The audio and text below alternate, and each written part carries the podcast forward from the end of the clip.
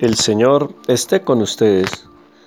Lectura del Santo Evangelio según San Juan, capítulo quinto, versículos 31 a 47.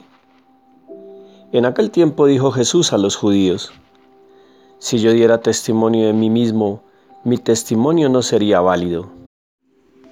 Otro es el que da testimonio de mí, y yo sé que es válido el testimonio que da de mí. Ustedes mandaron enviados donde Juan, y él dio testimonio de la verdad. No es que yo busque testimonio de un hombre, sino que digo esto para que se salven. Él era la lámpara que arde y alumbra, y ustedes quisieron recrearse una hora con su luz. Pero yo tengo un testimonio mayor que el de Juan, porque las obras que el Padre me ha encomendado llevar a cabo, las mismas obras que realizo, dan testimonio de mí, de que el Padre me ha enviado.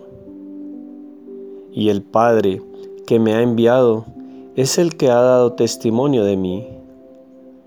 Ustedes no han oído nunca su voz, ni han visto nunca su rostro, ni habita su palabra en ustedes, porque no creen al que Él ha enviado. Ustedes investigan las escrituras, ya que creen tener en ellas vida eterna ellas son las que dan testimonio de mí, y ustedes no quieren venir a mí para tener vida. La gloria no la recibo de los hombres, pero yo los conozco, no tienen en ustedes el amor de Dios. Yo he venido en nombre de mi Padre, y no me reciben. Si otro viene en su propio nombre, a ese sí le recibirán. ¿Cómo pueden creer ustedes que aceptan gloria unos de otros y no buscan la gloria que viene del único Dios? ¿No piensan que los voy a acusar yo delante del Padre? Su acusador es Moisés, en quien han puesto su esperanza, porque si creyeran a Moisés, me creerían a mí, porque él escribió de mí. Pero si no creen en sus escritos, ¿cómo van a creer en mis palabras? Palabra del Señor. Gloria a ti, Señor Jesús. Nuestro Señor Jesucristo hace mención a la manera como debe darse a conocer el Hijo de Dios. Es Juan, su primo, el que lo bautizó, el que va delante de él haciendo el camino para que llegue.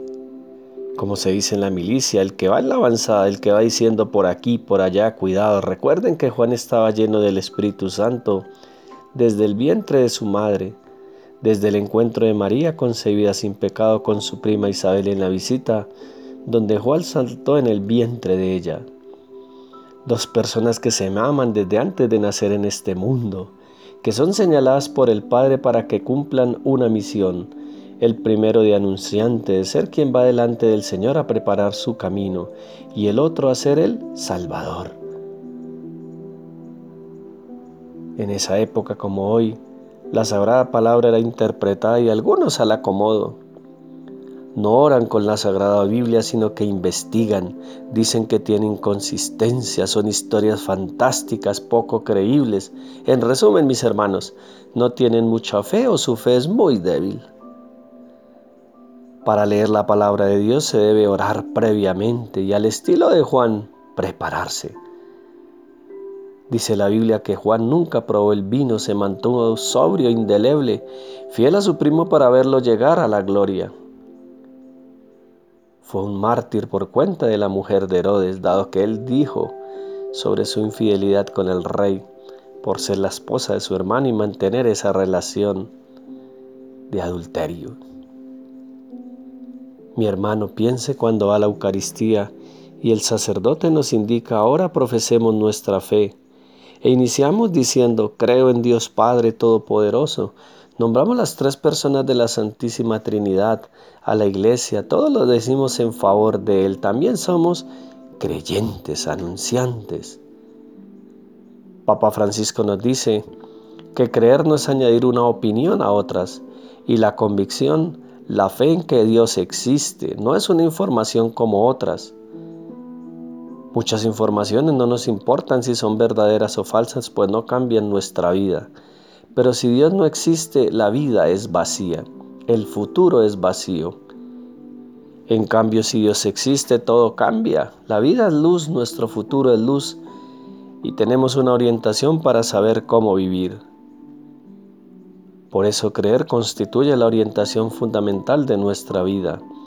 Creer, decir, sí creo que tú eres Dios, creo que en el Hijo encarnado está presente, que Él está entre nosotros, orienta mi vida, me impulsa a adherirme a Dios, a unirme a Dios y a encontrar así el lugar donde debo vivir y el modo de cómo vivir. Finaliza el Santo Padre diciendo que creer no es solo una forma de pensamiento, una idea, es una acción, una forma de vivir, un nuevo estilo de vida espiritual. Creer quiere decir seguir la senda señalada por la palabra de Dios. Creer es seguir la senda que le dejó Juan a Jesús para ir delante del Señor.